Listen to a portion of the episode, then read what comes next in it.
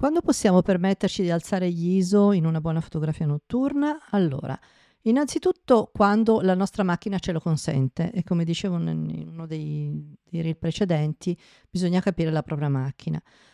L'altra cosa è quando voi avete la necessità di portare a casa quella fotografia.